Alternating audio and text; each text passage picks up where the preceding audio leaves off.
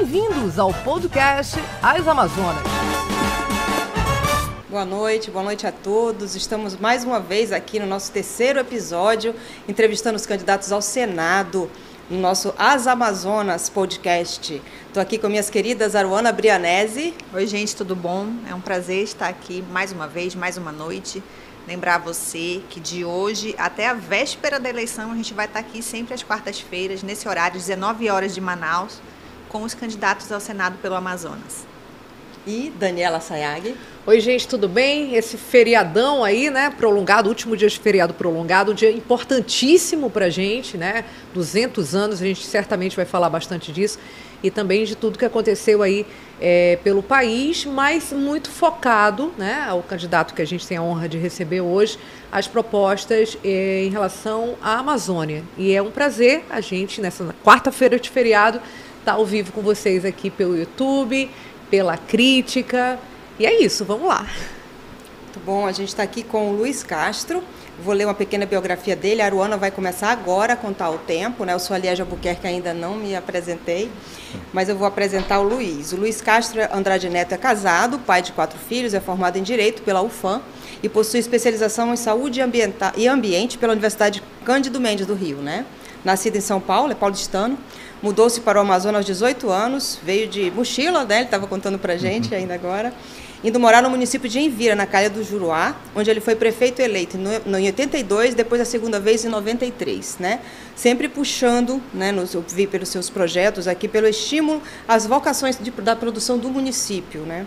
Já foi secretário de Produção, de Educação, presidente da Associação Amazonense dos Municípios, membro do Conselho Consultivo da Fundação Amazônia Sustentável, a FAZ, e deputado estadual em cinco mandatos.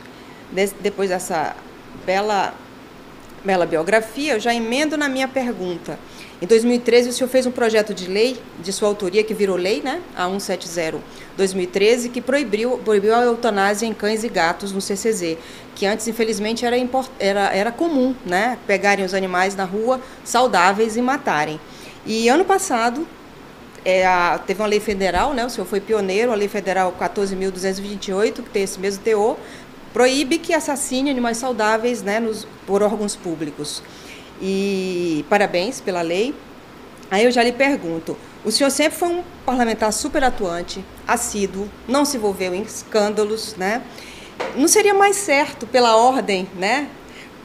Tentar para deputado federal em vez de Senado, já que o senhor, na última eleição, tentou o Senado e não conseguiu a vaga? Por muito pouco, diga-se de muito passagem. Pouco. Pois é, na verdade, é, o meu itinerário político existencial de trajetória pública me permitiu um acúmulo de experiências, de conhecimentos que eu não posso jogar fora. Não posso deixar de dizer que, sem demérito dos demais candidatos ao Senado, eu me sinto mais preparado do que eles, não só do ponto de vista da defesa do nosso Estado no contexto do que hoje representa a Amazônia ou Amazonas para o mundo, mas também do ponto de vista ético. Eu sou um, um político que não enriqueci na política, não montei empresas para meus filhos nem para mim, nunca fiz negócio na política. Eu sempre trabalhei com a visão do bem coletivo e nunca abdiquei dos meus princípios e valores. E todas as vezes que eu percebia que estava é, prestes a ficar do lado errado, eu me afastava para permanecer com esses princípios e valores. Olhando os adversários, eu não me vi reconhecido em nenhum deles. Se eu, por exemplo, tivesse ali um serafim, eu provavelmente não seria candidato ao Senado. Mas eu tenho convicção que o Luiz Castro representa a única alternativa para o eleitor amazonense que queira realmente ter uma mudança na representação do Senado. A única. Os outros são mais do mesmo, de com uma figuração diferente entre eles. Né? E eu estou muito preparado, muito vocacionado para o Senado. Deputados federais, nós temos alguns bons nomes, né? e eu concorreria com eles. No Senado, eu estou concorrendo com aqueles em que eu não acredito, que eu tenho certeza que a maior parte dos amazonenses também não acredita. Há uma rejeição muito grande, há uma tentativa de impor a força do poder econômico, do poder político, seja federal, estadual ou municipal, para eleger esses candidatos que hoje não possuem mais nenhuma credibilidade, para representar o Estado do Amazonas no cenário nacional e internacional, porque um senador, hoje, de um Estado como o Amazonas, ele precisa também estar preparado para representar o nosso Estado num contexto mais amplo. O Amazonas e a Amazônia são o Estado e a região ecologicamente mais estratégica e importante do planeta Terra. Agora, em que condições que, que você entra nessa disputa? É, falando assim, você falou citou os seus adversários, né? fez uma análise, análise da, do perfil de cada um mais ou menos, mas é, quando a gente olha para as estruturas de campanha, a gente te vê em desvantagem. Como que você, em que condições que você entra, que armas que você vai reunir ali para compensar, por exemplo, menos tempo de TV ou menos fundo partidário para fazer a campanha? É, nas últimas eleições eu tive ainda condições mais limitadas. Eu agora tenho 21 segundos, eu tinha 18.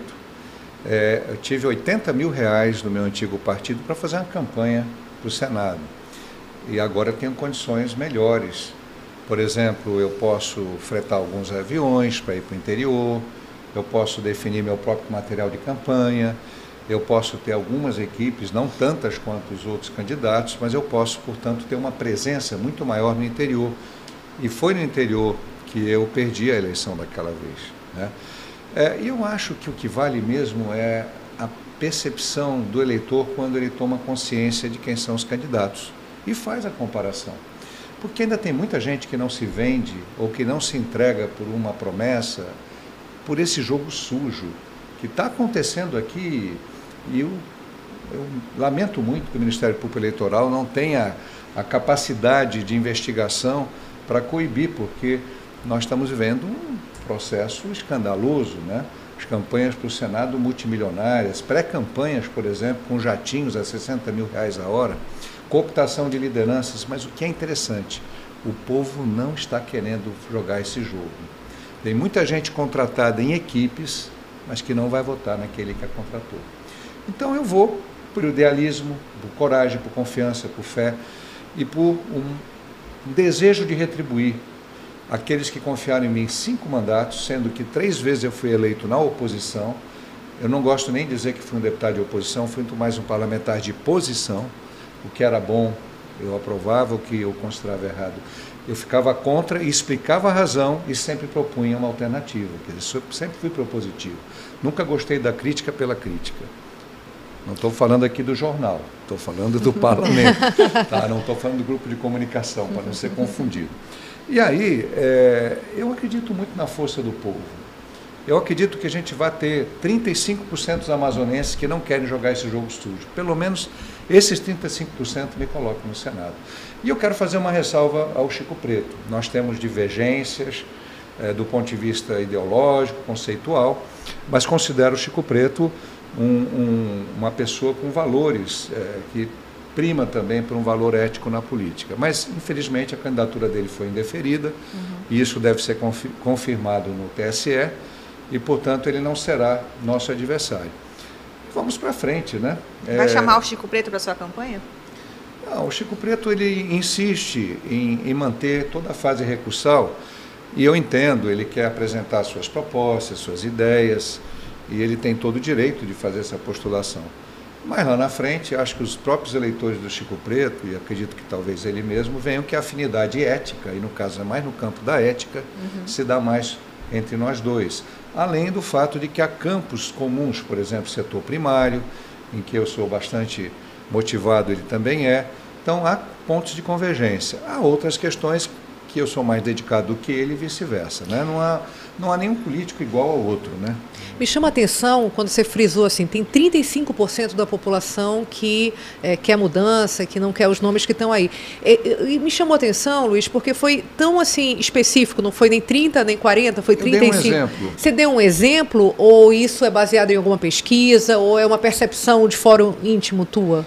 É uma percepção dentro do quadro em que nós temos três candidatos de máquinas nós temos um candidato, Omar, que é uma máquina econômica poderosíssima, com muito recurso financeiro, disparadamente o candidato mais rico, com a família mais rica, com a estrutura mais rica partidária.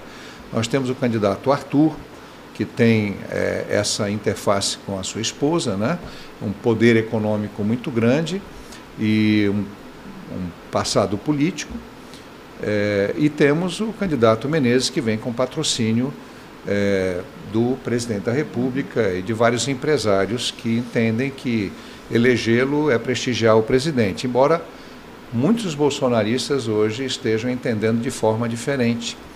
Eu fiz 35% como exercício hipotético, porque se esses três candidatos dividem 25% cada um, nós teremos espaço para os outros 35%.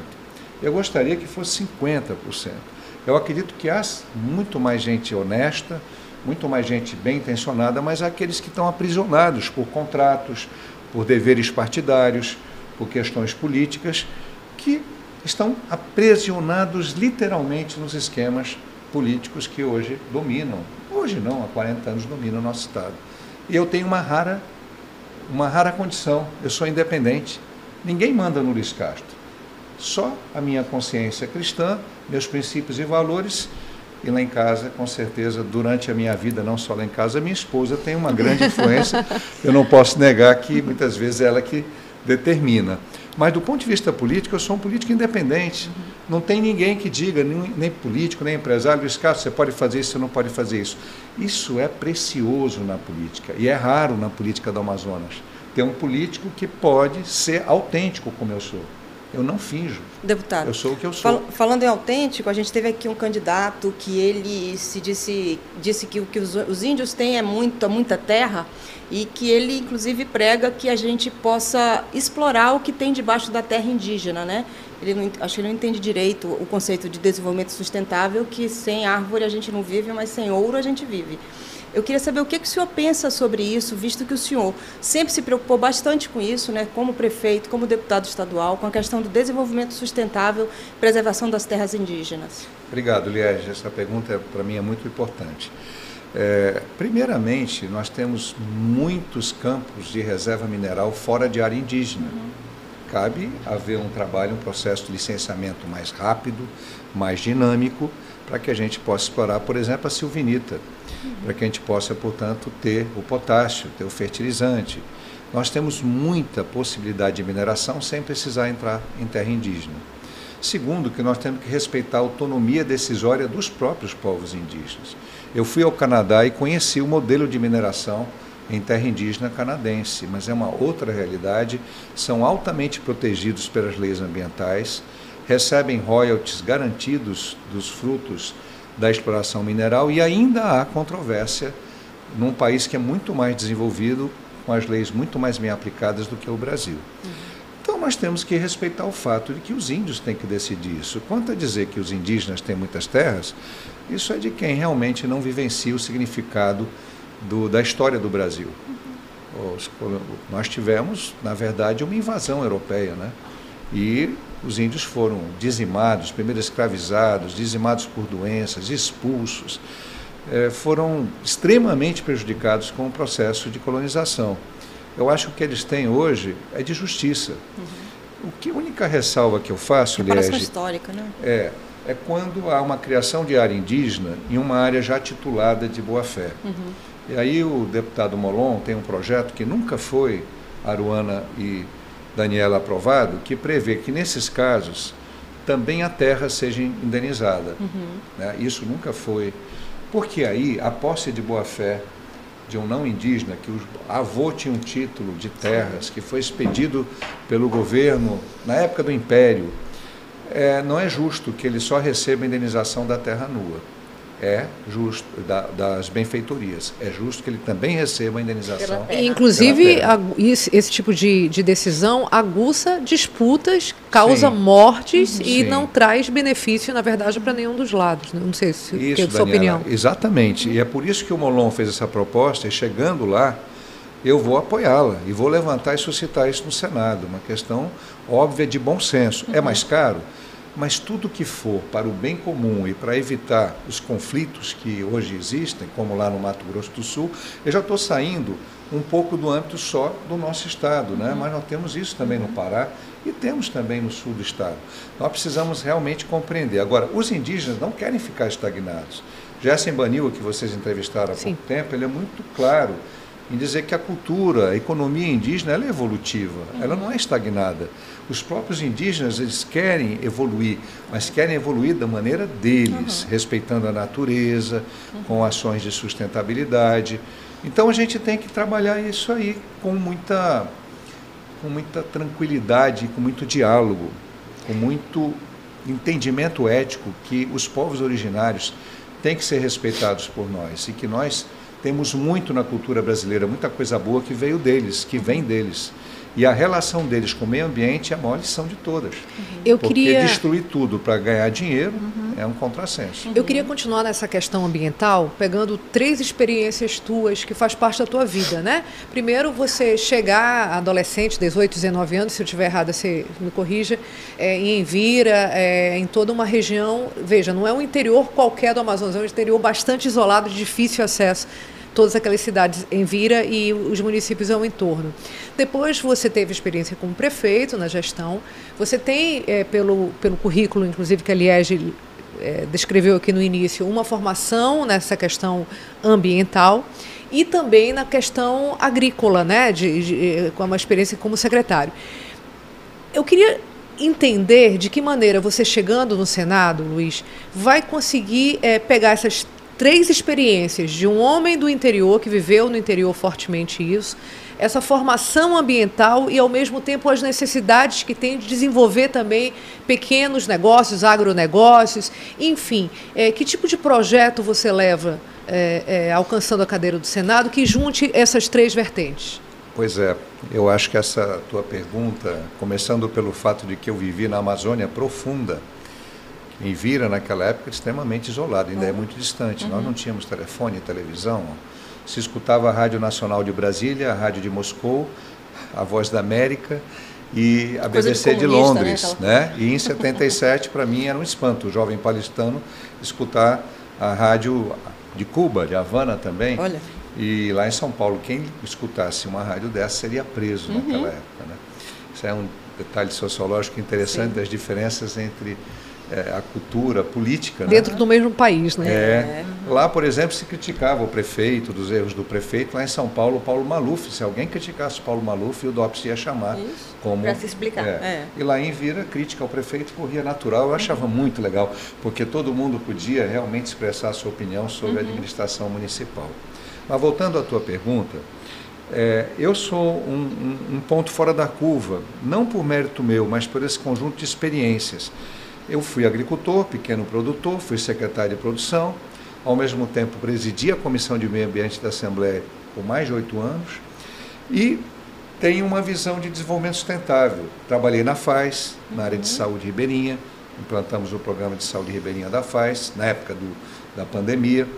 Então eu dialogo com a maior facilidade com o agronegócio, com a cultura familiar e com o meio ambiente eu não tenho nenhuma dificuldade de ser mediador desses conflitos de opinião e buscar convergência, porque nós não temos outro caminho. Esse negócio de desenvolvimentismo e o preservacionismo não pode acontecer.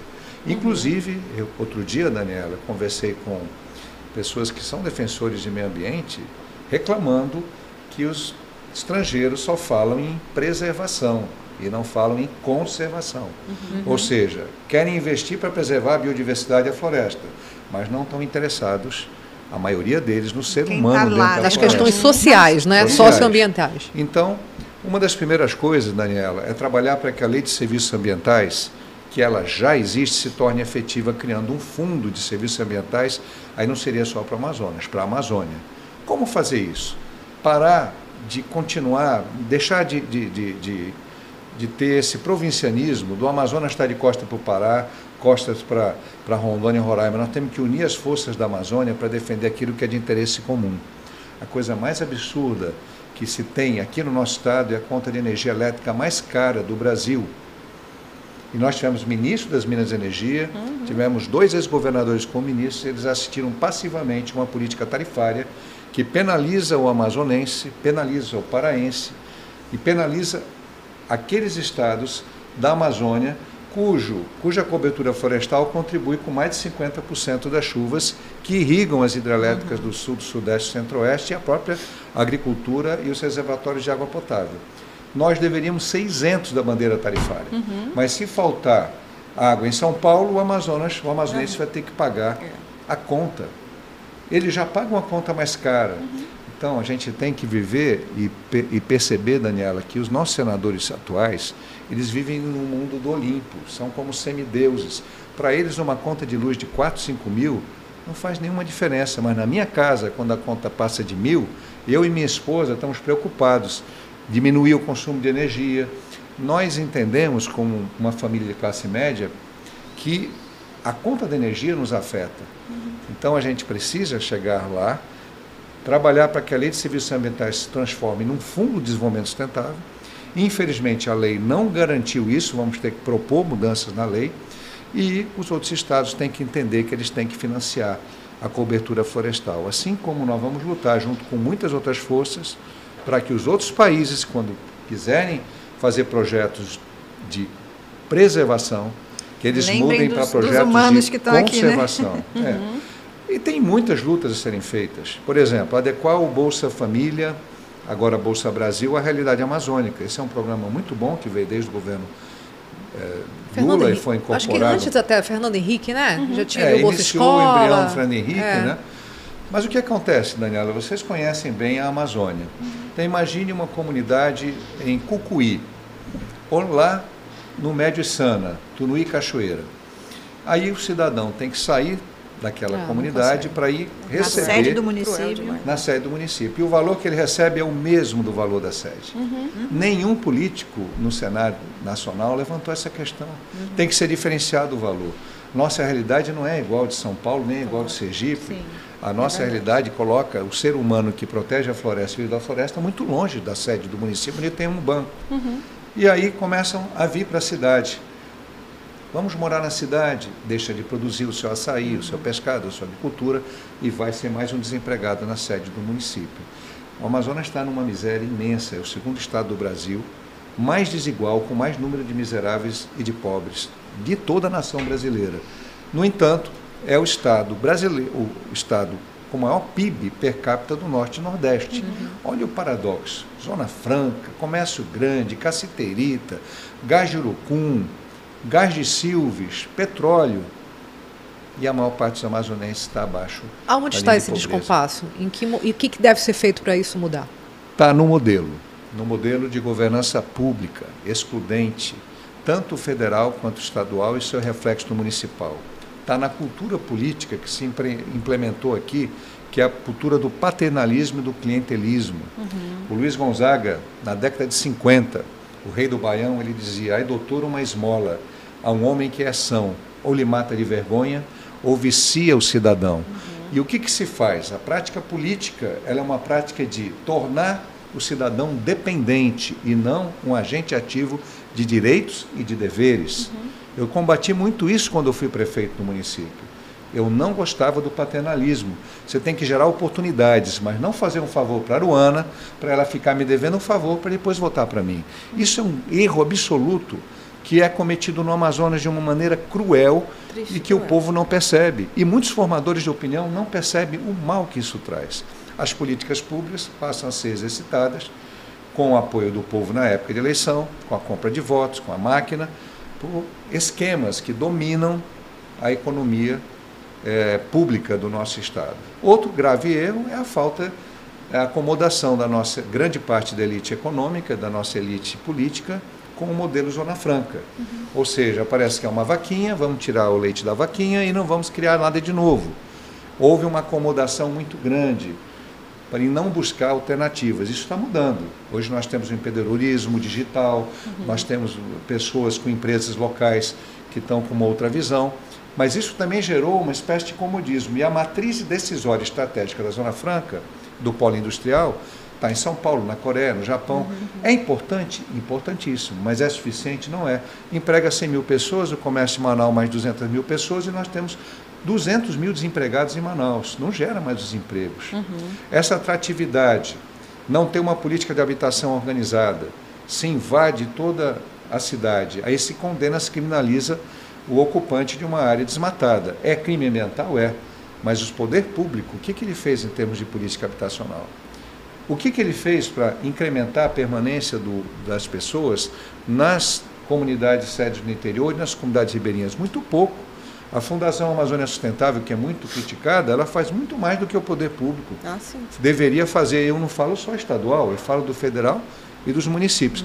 Daniela. As ONGs em geral, você- né, tem, tem atuado muito bem. Eu faz. queria só colocar um dado aqui. Se você sai da cidade eh, de Ipixuna para uma cidade como Tarauacá e Feijó, a Prefeitura de Ipixuna recebe o dobro de repasse CMS do que recebe Tarauacá e Feijó. Porém, o prefeito e os vereadores de Ipixuna são reféns do PEDPED, do assistencialismo. Isso é uma regra geral, a Apuí é um pouco diferente. A Apuí e o Maitá são um pouco diferentes, principalmente a Apuí. Você vai para o Acre, que é muito mais pobre que o Amazonas, e as pessoas estão trabalhando, elas não estão pedindo, elas cobram oportunidades. Esse paternalismo atroz tem destruído as possibilidades de construção. E o terceiro fator é que nós não tivemos a previdência que os nossos distantes primos dos parentes aqui, os esquimós do Alasca, tiveram de criar um fundo Alasca. O fundo Alasca foi criado por uma. Suplicy sempre fala disso, mas não tem repercussão nenhuma. Ou seja, eles aproveitaram todo o boom do petróleo e criaram um fundo.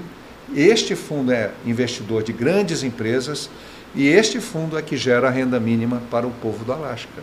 Não é o governo. E ele não é gerenciado pelo governo. Ele não é um fundo do governo. Então, o Amazonas e o Brasil nunca aproveitaram para criar seus fundos de desenvolvimento, independente do poder discricionário do, do político que está no poder.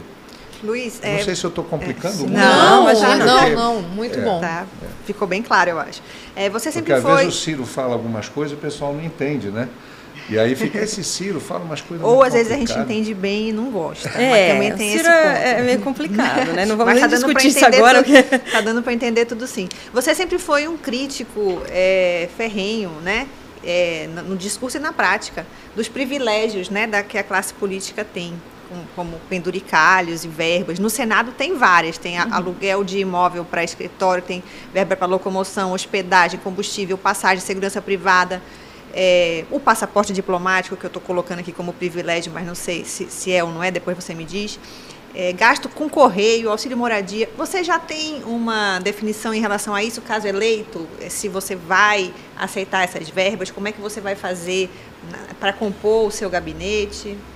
Bom, é, é claro que eu vou recusar uma série de privilégios que hoje são para os senadores, mas nem tudo é privilégio. O senador Regufe é o senador que abriu mão de praticamente tudo. Ele só tem cinco assessores e ele tem um carro, mas ele é o senador de Brasília, do Distrito Federal. É ele sai do Senado claro. e ele visita de carro Brasília inteira. Um senador do, do Amazonas, do Pará, do Mato Grosso, ele não pode abdicar dos gastos de transporte, para ele poder ir para o interior, para ele poder visitar, para ele poder interagir. Há, portanto, uma diferença entre um senador e outro. Mas há um- um- uma coisa assim no Senado que se comenta muito pouco, que é o plano de saúde do senador. Vocês talvez saibam, mas grande parte das pessoas não sabem, que um senador pode pendurar na conta do Senado qualquer gasto no melhor hospital do Brasil, seja um Einstein, o Sírio-Libanês, Oswaldo Cruz, com ele, com a sua esposa e com seus parentes de primeiro e segundo grau. Ele pode Absurdo colocar os irmãos, os, os- os filhos, a mulher. E, portanto, se a conta der 10 milhões, o- Senado vai ressarcir. Isso é o maior escândalo que tem dentro do Senado. Você acabou de citar aí, né, que vivem no Olimpo. Isso é um exemplo bem claro de como, né, é diferente da gente aqui. Que... É, porque a maior parte da população está no SUS. A classe média se protege nos planos de saúde. Por que, que um senador não paga o seu plano de saúde? Por que, que esse plano de saúde Você imoral... acha que há espaço para esse tipo de debate sendo ah, eleito? mas eu vou incomodar, eu vou para cima. Né? Para que, que você precisa de um carrão? Compra um carro. Aluga um carro, compra um carro à prestação. Sabe, tem coisas. Agora, a questão de transporte eu não vou poder abrir mão, porque chegando lá serei senador de um estado que tem imensa. Agora, eu vou lutar por uma coisa. Outra coisa que é pouco abordada lá no Senado: o custo da passagem aérea dentro da região amazônica. Eu fiz um estudo, ainda era deputado, do- das práticas de subvenção do transporte aéreo nos Estados Unidos para o Alasca, no- na Rússia, de Moscou para Vladivostok, e na Austrália. E o Brasil é o único país de dimensão continental que não, não subvenciona política. o transporte. Uhum. Você é sai daqui para o Nepé, vai gastar, agora nem está tendo voo para o uhum. Mas você gastava R$ 2.400 se comprasse a passagem com um mês de antecedência. É. Quer ver injustiça maior com o povo do interior do que o uhum. custo da passagem aérea, principalmente os municípios mais distantes? Uhum. Tem que lutar para mudar essa realidade. Ah, não, mas nós estamos contra a subvenção.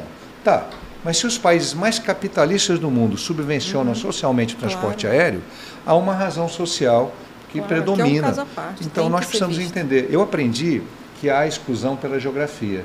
Tem exclusão de gênero, tem exclusão é, por, por etnia, mas há exclusão pela geografia. Morar em Ipixuna, morar em Envira, morar no Japurá é muito diferente de morar aqui em Manaus. Uhum. Quanto um doente. Eu vi casos dramáticos, pessoas que venderam todos os seus bens, venderam colchão, televisão, para bancar a vinda de uma filha aqui para um tratamento no SECOM. Uhum. Tem outro problema, o clientelismo dos prefeitos, não todos, para não ser injusto, que eles escolhem quais aqueles pacientes que precisam vir para tratamento técnico, e né? os outros uhum porque são adversários, de família adversários, uhum. ficam na fila e se não derem o seu jeito não podem vir para cá. Eu sei, porque eu, quando fui agricultor, a minha primeira esposa já falecida, ela adoeceu e teve uma doença grave. E eu só tinha uma vaquinha com um bezerrinho. E eu tive que vender aquela vaquinha para poder bancar a passagem dela. Uhum. Então, eu, eu, eu, eu queria colocar para vocês que eu trago dentro de mim essa alma interiorana. Eu vi muito sofrimento, eu era de uma família em São Paulo que o único irmão da minha mãe era um médico, tio Sérgio. Minha mãe ligava para ele, era um médico da família na família, e dizia: Sérgio, o, a Luciana não está bem, o Luiz está bem. Ele, meu tio, ia lá tratar da gente. Uhum. Cheguei em Vira, não tinha um técnico de enfermagem, Daniel. Não tinha um enfermeiro. Médico era um sonho. Eu vi gente morrer de tétano, porque não tinha antitetânica. Mordida de cobra, não ter é, o soro. Sarampo. Eu tinha saído de São Paulo, e a gente via crianças morrendo de sarampo. Mas o mais triste Melhorou é que não mudou muito. tanto, né? Não mudou tanto, a ponto de que a gente não tinha, agora na época da Covid, nenhuma UTI no interior do estado, né? Aí vamos dar ao governador atual a, né, a, a, o, o, a positividade dele ter começado. A, como assim não tem, né? Ele já fez várias UTIs, não faz sentido não ter, né? Eu vou ser sincero, tá? Eu não as UTIs, para serem verdadeiras UTIs, elas têm que ter hemodiálise. Isso ah, é um tem. conceito técnico é. internacional. Quase e elas sem hemodiálise, né? elas são é. semi-UTIs. É. Uhum. Aliás, o Amazonas, e não vou culpar o atual governo, Sim. isso vem de longe, é, é, uma sucessiva e piorou muito depois da Maus Caminhos. A uhum. saúde do Amazonas não era uma maravilha, uhum. mas depois da Maus Caminhos ela degringolou e nenhum governo conseguiu até hoje colocá-la no lugar, nos trilhos, né, como uhum. se fala em linguagem popular. Mas no Amazonas não, no Amazonas não temos transplante renal. Lá no pequeno estado do Acre, em Rio Branco, se tem transplante renal há mais de 15 anos. É o Amazonas teve e parou. Não houve continuidade. No Amazonas não há transplante de fígado. Lá em Rio Branco, no pequeno estado do Acre, há transplante de fígado. Uhum. A estrutura do Hospital do Câncer de Porto Velho, que é o chamado Hospital do Amor, é quatro, cinco vezes maior e mais resolutiva que a estrutura Secom. do nosso SECOM. Eu não estou uhum. reclamando da direção do SECOM, Sim. porque houve toda uma. Nós estamos ficando para trás em tudo. Nós estamos realmente ficando para trás em tudo. É impressionante. Está uhum. faltando remédio. Tem pessoas nas. Nos, e isso não é do atual governo apenas, isso vem. Uhum. Do governo do Omar para cá, a saúde é um desastre. Agora, gestor de saúde tem que ter compromisso com a saúde. Ele não pode ter compromisso com grupos privados. Uhum. Ele tem que ser comprometido com a saúde popular. Ele tem que conhecer o SUS. O atual secretário de saúde, ele é um homem que veio da iniciativa privada, não tinha a mínima ideia do SUS, e está aprendendo agora o que é o SUS. Ele não sabe hierarquização, não sabe os princípios do SUS. Se você não conhece o SUS, como ele é organizado, como ele é gerido, você vai para uma secretaria fazer de conta. Então, mas não é um problema atual, é um problema que Sim. não foi resolvido ainda. É, eu queria, eu queria levar Vai, um pouco para a discussão nacional, porque tá hoje ótimo. é um dia muito importante, né? Sim, Daniela. 200 anos ah, da independência, é o nosso dia cívico. Uma de e azul, o Brasil, outra de verde. É, de... E o Brasil está assim... De verde. de verde também. Eu esqueci. Da esperança. Mentira, esqueci. Não, e o Brasil, assim, é, numa tensão, eu não sei, uh, minhas colegas aqui, você pessoalmente, mas eu fiquei acompanhando o noticiário durante o dia, assim, meu Deus, será que vai ter alguma coisa? Vai, é, enfim, é um clima tenso, tenso, né? Então eu queria trazer essa discussão e é, te perguntar o seguinte. Você é apoiador é, do Ciro, né, do seu partido, e mas aparentemente vai ter aí um segundo turno, aparentemente, entre Lula e Bolsonaro.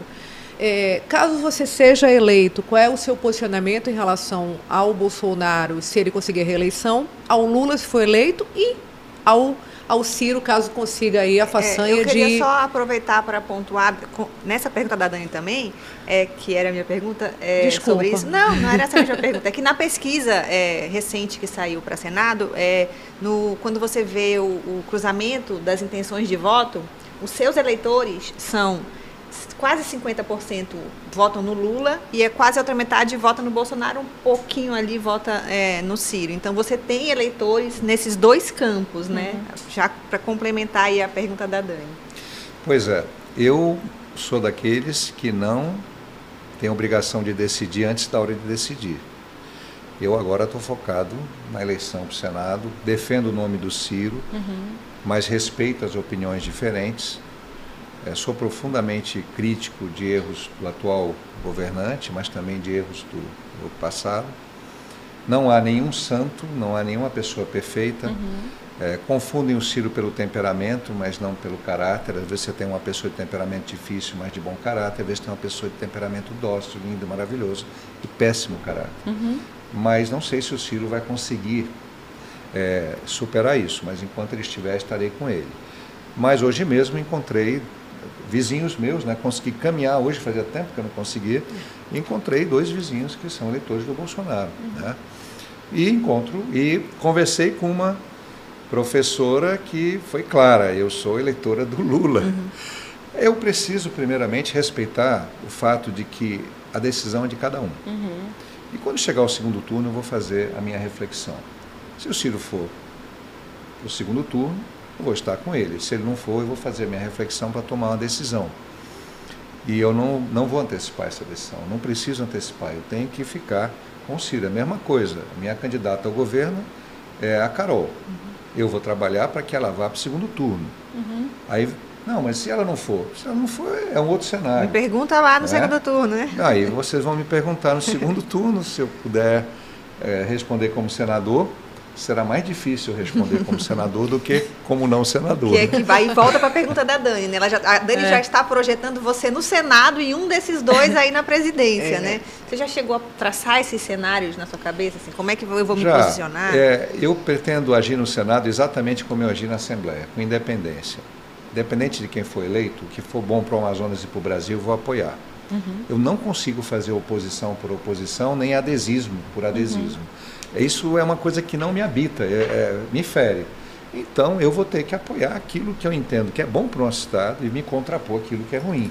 Por exemplo, esses decretos que vieram do governo federal, eu me admiro que esse mesmo candidato aí que quer minerar em terra indígena não tenha se posicionado, já que ele é tão amigo do presidente da República, por que, que ele não colocou presidente, eu não aceito isso, o senhor tem que mudar. Não, docilmente uhum. ele ficou dando desculpa esfarrapada. Olha, não dá. Um político tem que defender, em primeiro lugar, o interesse do povo. Uhum. Ele não pode defender, em primeiro lugar, o interesse de outro político. Então, o senso de lealdade dele está distorcido. O senso de lealdade é com o coletivo, uhum. ainda que ele desgoste o seu aliado. No primeiro momento, no diálogo, conversando. Se ele não convence, ele coloca de público: sou aliado do político tal, mas divijo e não. Daí tá a diferença da posição do Chico Preto, que teve pelo menos a hombridade de se colocar a favor uhum. da Zona Franca enquanto aquele que tem muito mais intimidade com o presidente, que poderia usar essa intimidade para se impor, ele apenas ficou cordeirinho, cordeirinho, aceitando um, um processo que é muito ruim para nossa para o nosso Estado. Uhum. Então, a minha posição é: eu sempre me considerei muito mais, aliás, um político de posicionamento do que. E aí vamos para frente. Presidente uhum. que for, se for o Ciro, do mesmo jeito. Se o Ciro propor uma coisa que eu não concorde, que seja ruim, eu vou divergir. Se eu não puder votar contra a orientação do partido, eu vou me ausentar da votação, mas eu não irei votar naquilo em que eu não acredito. Uhum. Hipótese alguma. Pavimentação da 369, contra ou a favor? Da 319. 319, desculpa. É, eu comecei a procurar. Eu também. Eu, que estrada é essa? 319. Ai, meu Deus, 3009 eu não lembro. É, 364 com 319, né? Não, eu sou favorável, sim. Eu acho que a gente não pode mais manter o Estado isolado, que a realidade mudou que nós temos capacidade e condição de fazer um sistema de controle, comando e controle de monitoramento que não tínhamos no passado. Uhum. Hoje, imagem de satélite capta desmatamentos de de menos de um hectare, de meio Fantástico. hectare. É nós temos drones, nós temos Polícia Rodoviária Federal, tudo. Uhum. Nós temos várias unidades de conservação que já foram criadas, que, aliás, precisam ser vocacionadas para o desenvolvimento sustentável, uhum. mas que ajudaram a barrar. O grande problema hoje do desmatamento da, grila, da, e da queimada são as grilagens. Estão acontecendo a todo tempo a grilagem no sul do estado. Se coibir a grilagem, o desmatamento diminui automaticamente. Então, sou favorável, mas sou favorável com um sistema de comando e controle bem organizado, uhum. bem efetivo, porque nós não podemos permitir que o trecho do meio seja destruído. Uhum. Mas como coibir a grilagem? Com vergonha na cara, com coragem, com determinação. Força Eu... Federal, né? Principalmente né? Força Federal. Força Federal, não tem como. Principalmente Força tá Federal. o sul do estado. Eu, um, uma das coisas que eu vou defender bastante é o fortalecimento da Polícia Federal para ela poder ampliar os seus, a sua presença na área de fronteira, nas áreas de divisa de Estado, nas rodovias federais, não na rodovia em si, que é papel da Polícia Rodoviária Federal, mas uhum, nos pontos, uhum. né? E que a gente tem uma polícia rodoviária mais atuante, uma integração dos órgãos federais com os órgãos estaduais uhum. e municipais. Uhum. A gente está em plena época da tecnologia, né? aliás, tem uma pessoa de Apuí pode estar nos escutando aqui, Sim. até de Londres. Uhum. o que se explica essa anemia? Eu estive na 319, é, anemia pública, uhum. né? É, em setembro do ano passado. Passava carro da Polícia Rodoviária, passava carro do IPAAN, passava carro do IBAMA. Uhum. E não, ninguém coibiu a grilagem que nós vimos lá na realidade. É. Ninguém. E aí acontece o seguinte: o grileiro vai embora, é tipo madeireiro legal, e deixa o problema. O agricultor de Rondônia, ele tem um terreno de 20 hectares, e o grileiro diz: Eu vou te vender um terreno na, no Amazonas de 500 hectares, e vou te dar um documento. Aí ele diz: Poxa, com 20 hectares eu vendo aqui e compro uma fazenda no Amazonas. Aí ele vem e compra a fazenda depois, a terra grilada. Uhum. Olha, tem que coibir isso antes de acontecer, prevenir. Sim. Depois que acontece é muito difícil. Uhum. Essas pessoas, na verdade, eu cheguei a fazer reportagens ali em Apuí, é, é, no, tem uma área, eu acho que Santo Antônio Matupi. do Matupi, eu fiz, fiquei uns dias lá com o Ibama. O que acontece é, na verdade, um, um esquema de cooptação dessas pessoas. Né? O cara vem é exatamente o que você falou. Quase estelionato mesmo, porque ele vem é, enganado, E aí né? depois ele, uhum. ele, ele, ele sabe, vendeu tudo depois que ele tinha aqui, lá é, e, veio é. aqui. Então, é, de que maneira, é, você falou sobre, sobre, a Polícia Federal, eu acrescentaria também a Polícia Rodoviária no caso da 319. Sim. E, e, mas assim, existe tecnologia também para coibir esse tipo de, de é, de ato ilícito, de crime que é cometido tanto socialmente quanto ambientalmente, né? Isso não é explorado. É, e Daniela, vamos aqui ser justos. No governo Dilma, o governo Dilma desmobilizou totalmente o IBAMA na região amazônica. Uhum. Ele simplesmente abandonou o IBAMA para economizar, déficit fiscal. Tabatinga chegou a ficar com um único, um único analista do IBAMA. Imagine uma área de uhum, alta é. periculosidade é. com tráfico. Uhum. Um fiscal do IBAMA, casa, ele, nada, né? ele proibiu ele entrar num, num trabalho é. de fiscalização, ele é. simplesmente vai ser morto. Uhum. Há necessidade de acoplar os instrumentos tecnológicos, as imagens de satélite, o trabalho com drones, com a presença física permanente do IBAMA Fortalecimento do IPAAN. O nosso IPAAN é muito importante, mas ele só está dando conta do licenciamento da indústria. Os salários são baixos, precisa fazer concurso. Então tem que haver essa, essa conjugação de esforços e fortalecer a capacidade ambiental dos municípios. Uhum. Nós somos um estado que até hoje nós não conseguimos aprovar uma lei de CMS ecológico. Uhum, uhum. Né? Nós precisamos trabalhar também o conceito de tributos é, em nível nacional para premiar os municípios que cuidam melhor do meio ambiente. Sim, né? perfeito. E isso é um desafio para a gente fazer lá.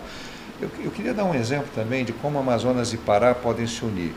o Pará, ele tem um efeito muito deletério da Lei Candir, muito ruim, porque a Lei Candir, ela impede que o Pará cobre imposto, cobre ICMS sobre as exportações de commodities, de, seja minério, seja do agronegócio. E não recupera nem 20% da perda de receita. Uhum.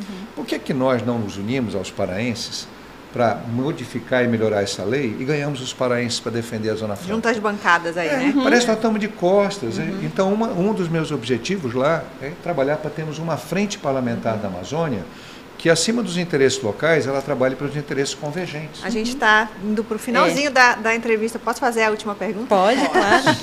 É, uma, uma característica muito presente na sua fala e na sua vivência também é a questão do cristianismo. Aí eu queria te perguntar em relação a isso e a política. Como é que você vê essa mistura de religião com política? E se você acha que se a gente fosse atribuir o cristianismo, ele está mais para a esquerda ou mais para a direita? A gente pode falar nesses termos?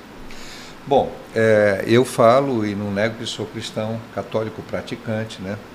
E mas eu não eu entendo que não tem que se misturar as duas coisas. Eu mostro que uhum. dentro dos meus princípios está seguir o evangelho mas eu não gosto, eu não sou adepto que um padre, um pastor utilize o momento do culto para indicar candidatos. Uhum. Isso aí é algo inadmissível. Uhum.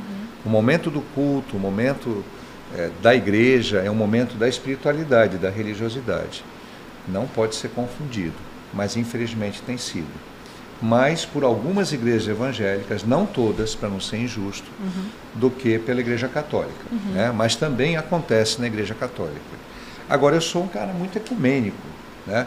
Eu dialogo com evangélico, com espírita, com o pessoal da Umbanda, com ateu, com agnóstico, muçulmano, judeu.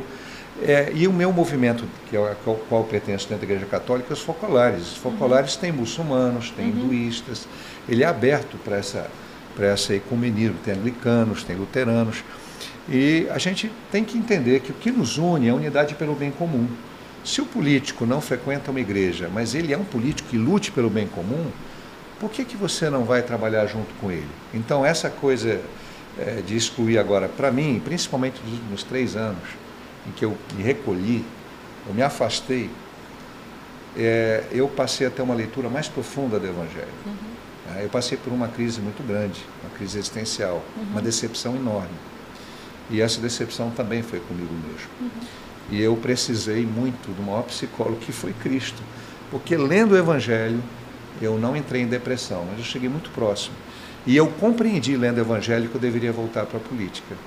Foi lendo a parábola dos talentos. Se desde os meus 24 anos de idade eu me tornei um político, consegui fazer mandatos exitosos como deputado, como prefeito, como secretário de produção, embora não tenham me deixado ser o secretário de educação que eu seria, uhum. porque interesses dentro e fora do governo me prejudicaram, e eu fui minado de todos os jeitos, eu sabia que estava na direção correta, mas não me interessava ter uma pessoa como eu numa secretaria de educação, qualquer secretaria. Então já entendo que eu não faço jogo, eu não recebo propina, não tem um empresário nesse Brasil que tenha me dado um centavo de propina para eu beneficiar um negócio. E uma das coisas que mais me magoou foi quando eu fui, fui acusado de corrupto, de estar beneficiando empresas e todos os contratos foram feitos na minha época, todos foram aprovados pelo Tribunal de Contas.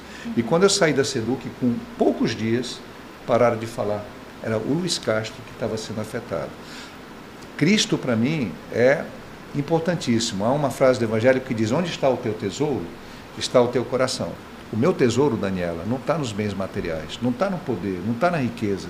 Eu vivo com simplicidade. Minha mulher é uma grande companheira, uma mulher simples. Na época da pandemia, a gente fazia todo o serviço de casa. Por que, que eu vou almejar me tornar multimilionário, ter os carros mais caros, ter isso? Eu vou embora. Um dia a gente vai embora. Eu quero deixar um outro legado. Eu quero deixar um legado de amor, de respeito, que meus filhos e meus netos, poxa, ele partiu, mas nos deixou um bom exemplo. Uhum. As pessoas comentam, Luiz Castro podia ser um cara chato, podia ter seus defeitos, mas ele buscava fazer o bem. Se eu ganhar essa eleição, vou ficar muito feliz. Se eu não ganhar, vou ficar triste, mas não vou ficar triste só por mim, não. Porque eu quero, de fato, fazer um mandato para o povo. Eu não sou contra os empresários, mas eu sou contra os carrapatos que sugam o dinheiro do poder público. Eu sou a favor do livre mercado.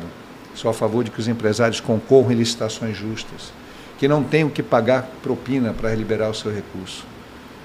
Esse ambiente no Brasil é um ambiente podre.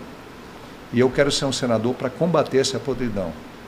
Eu quero ser um senador para representar o motorista do Uber, a dona de casa, aquela mulher da periferia que está vendo os filhos se perderem para a criminalidade, que quer um projeto de esporte complementar à educação enquanto tiver escola de tempo integral, que quer ver o filho ter futuro. Eu uhum. quero representar essas pessoas porque eu sei que elas precisam de um representante que tenha empatia com elas, que se preocupe, que não é só na época da eleição que ele chegue com muito dinheiro, com muitas equipes e ganhe o voto. Eu quero ser um senador permanentemente em defesa do povo do Amazonas. Muito obrigada, muito obrigada, deputado. Muito obrigada pela sua coerência.